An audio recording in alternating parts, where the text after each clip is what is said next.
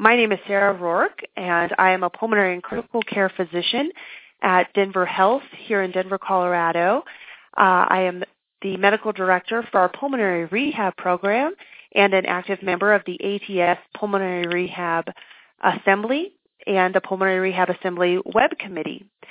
Uh, I am uh, uh, privileged today to introduce Dr. Akshay Sood, professor of medicine at the University of New Mexico in the Division of Pulmonary and Critical Care Medicine, who is a Miners Colfax Medical Center chair in mining-related lung disease and also medical director for the Miners Wellness Tele-Echo Health Clinic. And Dr. Sood, um, thank you for joining us today to discuss uh, this very interesting uh, report of the ERS uh, ATS Joint Workshop Report on Respiratory Health Effects of Household Air Pollution that was uh, published in 2018. Hello, Dr. Sood. Hello, Dr. Rourke. Uh, Dr. Sood, um, obviously, um, just based on the work that you do uh, on a regular basis, uh, you clearly have an interest in uh, how the environment and various occupations impact the respiratory system. And I noticed that um, not only are you the first author of this uh, workshop report, but you were also one of the chairs of the panel for the workshop. Um, can you tell me uh, how the um, this workshop began forming and why you felt it was important to bring it together? Well, thank you, Dr. Rourke, for this opportunity. Um, you know, I, I, am in Albuquerque, New Mexico, um, and uh, a lot of my patients um, actually report household air pollution from wood wood stove use. And um, uh, when I came here about 12 years ago, um, I started noticing a pattern of uh, uh, COPD, um, asthma, and respiratory tract infections in my own patients and I thought that was really quite strange because I always believed this was a problem of the developing world. Uh, and then I started talking to other people, um, you know, who had similar exposures um, in their patients, particularly those who lived in the in the Mountain West area and the Appalachian rural Appalachian area, and, it seemed that it was very important to really uh, join the dots and tell the story of how um, uh, how an exposure uh, that is really relevant all across the world um, should be studied very carefully. Uh, and there was a need uh, to have a scientific workshop uh, that would have representation from both low-income, middle-income, and high-income countries uh, to uh, to describe the health effects better. Um, and there was particularly a need to emphasize um, the need for research, the need to develop this area further in both uh, low and middle income com- countries as well as high income countries. Well, that is really interesting, and I'm glad you brought up um, the wide uh, demographics that this uh, these effects can include. Um, as you mentioned, we often think that this is in low-income countries, and certainly within my own patient population, that's often um, the, the patients where you know they've originated from lower income countries that we've seen these effects. But um, I think it's a very important point that you bring up that um, higher income countries are also included, and, and including right here in the United States that we have these risk factors. Well, that's correct, and, Dr. Rourke. So we were very lucky uh, that um, the uh, American Thoracic Society, uh, the Environmental Occupational Population Health Assembly, uh, the European Respiratory Society were both interested in this area and by uh, utilizing uh, a, you know a very senior scientist, uh, Dr. John Balmes, uh, we put together um, a request for a workshop uh, to get some funding from the NIH, uh, primarily because we wanted to have some funding for all our international participants, most of them from low and middle income countries. Um, and, and we were lucky to have some co-funding from the Global Alliance of clean cook stoves as well. And with all you know these small amounts of money, we were able to put together um, a very good scientific workshop that was attended by representatives from all five continents. Well, that's wonderful that it has spanned um, such an international community to be con- uh, included in this discussion, so that um, er- various areas have um, input and can reflect on their own communities and populations. So let's begin um, by delving into the article um, and excuse me, the report, and first talking in the the first section about um, the types of fuels or what actually is included in the term household air pollution. I noticed that um, most detail within the report inclu- includes wood, um, and it goes into the science of um, wood burning and the particles. Um, can you talk a little bit to us about um, wood itself and where it's used, but also uh, other contributions or other uh, fuels that are included for household air pollution? Well, you know, the greatest contribution to household air pollution uh, is the burning of solid fuels, and you mentioned wood. Um, and, um, you know, the, the term called biomass uh, includes many other solid fuels other than wood. This includes charcoal, um, residues of crops, and agricultural products. Uh, and interestingly, even now, animal dung, including cow dung and camel dung, uh, is used uh, for heating and cooking. In addition um, to these biomass fuels, uh, coal is another solid fuel that contributes to household air pollution. And when we say household air pollution, can you um, describe exactly what these fuels are being used um, to burn for and in what capacity? You know, these solid fuels are used uh, to provide energy for heating and for cooking. Uh, what's interesting is that uh, in most houses in the high-income countries uh, that are using these solid fuels, it is being used for heating. Uh, but uh, in low and middle-income countries, it is being used for both heating as well as cooking. Okay. And I think that's very important because it really brings um, the picture of what these fuels are being used for into a home. And we can all imagine um, a home our own and uh, you know fu- you know fuels for heating on a daily basis as well as cooking on a daily basis. And we can all think of cultures in which those are varied in types because of resources or um, cultural expectations or geography. Um, so I, I find it very helpful to think of that in a real life um, situation as a, as a mother, you know, making dinner for her family and what that includes on a daily basis. Uh, that's a great point, and I also have to remind myself um, that uh, you know when mothers cook in the kitchen, uh, their children are forever present around them. Um, and it is not only the exposure to the mother, but the exposure to the child while the cooking is being carried out uh, during the most critical phase of the child's lung growth and development. Uh, that is a very important factor here. And that really brings um, up to a point of the people that are affected most by household air pollution. And I think um, you've begun to talk about it with you know the mothers being affected as well as uh, children, especially young children um, who are often at their mother's uh, ankles or carried on their back during these times um, when mothers are preparing that. Have you seen that uh, household air pollution? Uh, we've seen most of the effects in women and children, or is that um, a misconception? No, it's uh, fairly well established that in low and middle income countries, um, it's primarily the women and young children uh, that are most affected. Uh, what's interesting is that in high-income countries, uh, you know, this gender um, uh, predilection towards women is not as obvious uh, because um, men often play the role uh, of uh, uh, of striking the fires for heating the house and for maintaining uh, the wood cook stoves uh, in high income countries. So as a result, we don't see this uh, this gender difference that is so striking in low and middle income countries. We don't see that difference uh, as well in high income countries. Uh, and in just a little bit, I'm going to to um, talk more about the health equality question, or you know socioeconomic differences, uh, particularly in the area of household air pollution, because I think it does uh, very much highlight those. Um, and so we'll come back to this in just a, a few minutes. But I just want to um, review a little bit more from the report the solid fuel risk versus tobacco smoke. I found it very interesting that there was some contrasting pieces to that, uh, you know, and the effects that we see on the respiratory system. While similar, there are also some differences uh, in the types of respiratory disease uh, and the cell types.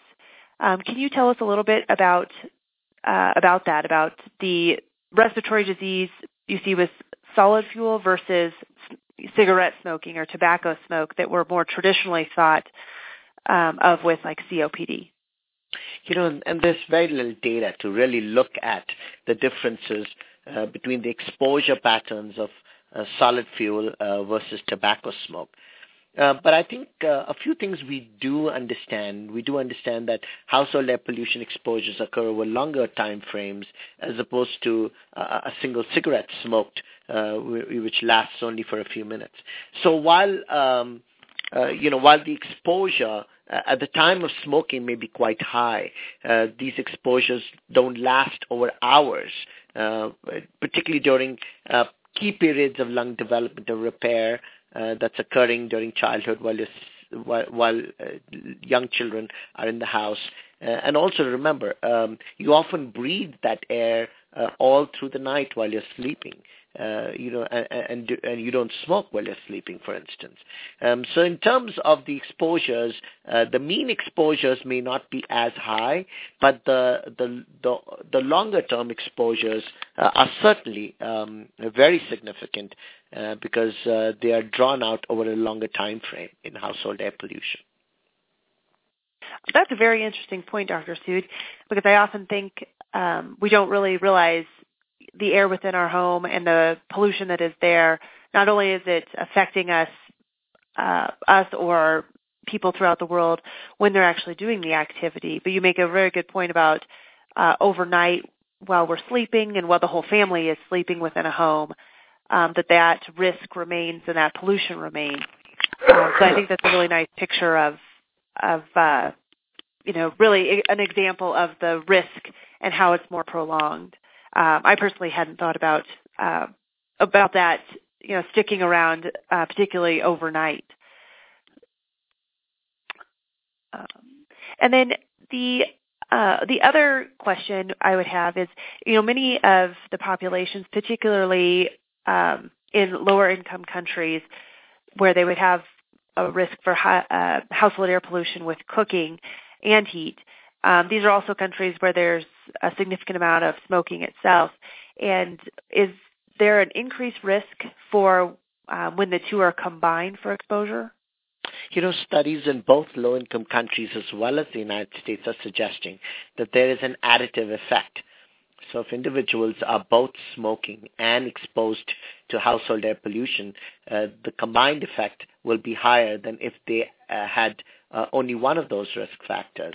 And this is a, a very important issue uh, because uh, women in low and uh, middle income countries um, who are using uh, solid fuels for heating or cooking, if they also start smoking, as there has been an increase uh, in uh, the smoking prevalence in women in these countries, the effects are going to be more are going to be additive, and we're going to see even a greater problem.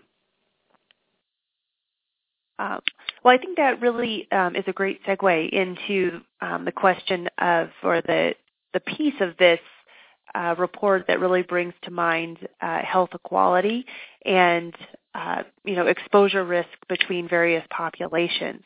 I certainly have um, an interest in um, health equality and particularly in uh, gender differences, but also just um, I think as a whole, as we approach our patients and um, try to help them the best, uh, it it helps us to think of um, all the different pieces that make them, you know, who they are. Um, and so I think uh, household air pollution um, specifically does seem to highlight the gender um, inequality or equality issues, if you will, that women are most affected, as you previously mentioned um, because they're often performing the cooking and the household chores uh, within the lower income countries being studied. But do you think that this um, particular piece of this um, issue uh, positively or negatively impacts uh, the research and the awareness in this field? Uh, absolutely. I mean, I'll give you a very simple example. In the United States, there is very little awareness that uh, household air pollution is the risk factor for COPD within this country. And the reason why that's the case is uh, because um, you know wood burning is is a problem in rural America, uh, not much of a problem in urban America. It often affects um, uh, sections of society that are invisible. Um, you know, for instance, Native American pueblos. Um, so, uh, so you know, there are there are susceptible populations in the United States as well. And now, um, if we look at world as a whole, um, you know, problems of uh, of rural uh, populations is often not given as much um, attention uh, as problems of, uh, say, urban and richer populations might be. Um, yes, and that's what um, that's what I suspected, um, particularly as I was reading this, that um, you know there may not be as much awareness, and because these are often in either less visible or um, less um, uh, well-funded areas, there may not be as much interest or available resources to further um, study these effects uh, on on the different populations. Um, so I do find it interesting. I'm sure it was a bit of a challenge to um, get funding, even for the workshop, you know, by convincing people that this was an important topic. Um, so thankfully, thankfully there were some groups that that did find it important and um, provide funding so we can learn more about this. Um, and because of this, you know, and also um, because of uh, the same populations that are affected, I did notice that most of the outcomes that we're looking for for studying and for um, trying alternative fuel sources are often um, the outcomes are often monitored in children. Uh, and the, the study in 2011 that was published in the Lancet, the Respire study, was highlighted um, in this report, particularly with their significant outcome, uh, finding that a decrease in, in uh, severe pneumonias when they switched uh, from open fire uh, versus the plancha stove. Um, can you tell us a little bit about the importance of that study as well as um, why the outcomes are often measured in children? Um, so, um, you know, uh, children have respiratory tract infections, and that uh, turns out to be um, the greatest cause of illness in children globally.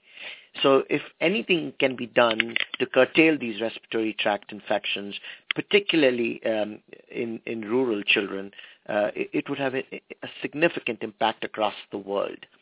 Um, so uh, one of the landmark studies is in fact the Respire uh, study that you mentioned using the plancha stove, which is an improved uh, uh, cook stove design. And um, this was uh, a study done in Highland, Guatemala that recruited uh, pregnant women uh, and young children. Um, and um, its primary outcome was to look whether the plancha stove intervention would reduce the incidence of pneumonia in children less than 18 months of age. What's really interesting is that uh, it did not reduce the incidence of pneumonia, but it reduced the incidence of severe pneumonia, which was a secondary outcome in this study. Um, and so this was actually a very important study because uh, for the first time we had good data from a randomized controlled trial that something could be done about severe pneumonias. And uh, there was another trial that came up came out, the findings of which came out about the same time as the Respire trial, and this was uh, using a Patsari stove in Mexico. And they also showed uh, lower upper and uh, lower respiratory tract infection prevalence in, in Mexican children with evidence of a dose-response relationship. And these two studies were actually very exciting um, uh, because it, it, demonstrated for the first time uh, that something could be done about this.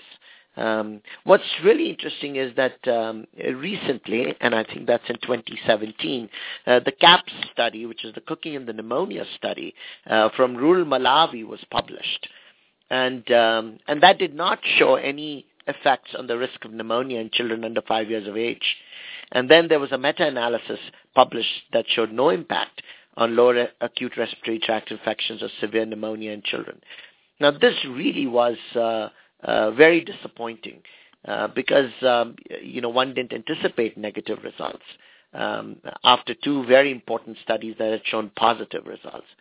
And but it tells us a very very important um, message uh, that we should never forgot and that we should have never forgotten to begin with, and that is that uh, that addressing just one source of household air, air pollution exposure and isolation may not be enough.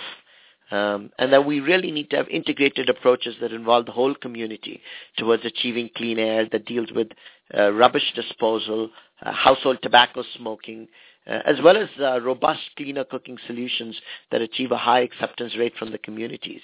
And that um, that the, the negative CAPS study should remind us that uh, we shouldn't focus on just one, but focus on integrated approaches. And um, is that? Do you think uh, moving forward with integrative uh, approaches, which often include legislative or regulation changes, um, are going to be difficult? Well, um, uh, yes and no. Um, uh, they're always difficult because um, it seems that uh, you know whenever you do integrated approaches, uh, they're going to be more expensive. But I'd also say no to it because um, uh, I think if there's political will uh, and community participation, uh, things can change.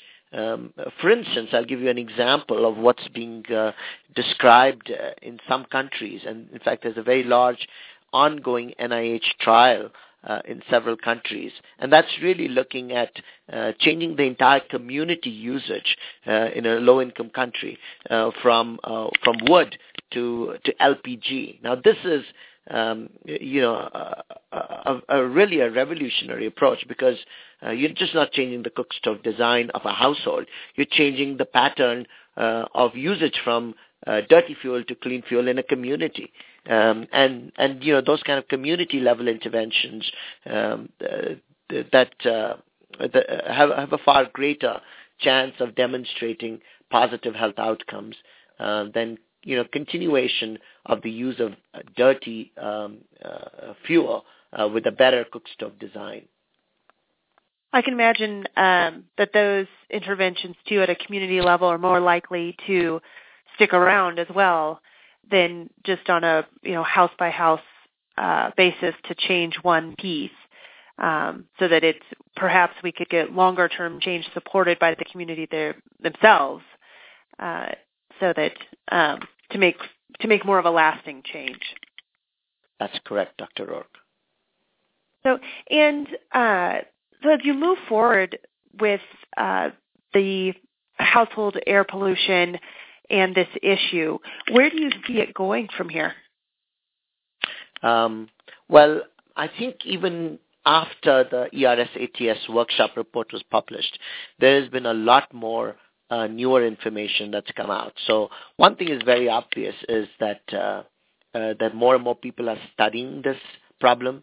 Uh, more and more people are studying interventions um, and and determining what works and what doesn't work. Uh, we still don't have the best solution as yet, uh, but there is greater amount of funding and greater amount of interest in this. Oh, I think that's very reassuring and optimistic for us, um, particularly the question of why um, the Pulmonary Rehab Assembly is interested is um, in this topic is because we often see patients with lung disease and um, we don't have any specific reason why or you know how the etiology of their lung disease, which means we also aren't sure how to um, tell them how to, you know, what changes to make within their lifestyle, within their home, so that they're no longer exposed. Certainly within a rehab program, there's smoking cessation counseling, there's lifestyle modifications and education um, in those regards. But without further information about this, it's hard to educate people, which is one of the pillars of pulmonary rehab, on other risk factors that they may have. So I think um, the more information that we have and the more we learn about household air pollution, we can certainly educate our patients um, more thoroughly and uh, so that they are able to you know, limit their um, continued risk and thus um, you know, lot, have longer term benefits and a more functional life. Well said. You know, I just wanted to add one thing to this, and this is United States literature. In the United States, um, the risk of having COPD in rural communities, um, particularly poor rural communities, is much higher than in metropolitan communities. And uh, we shouldn't forget that a quarter of all COPD occurs in non-smokers.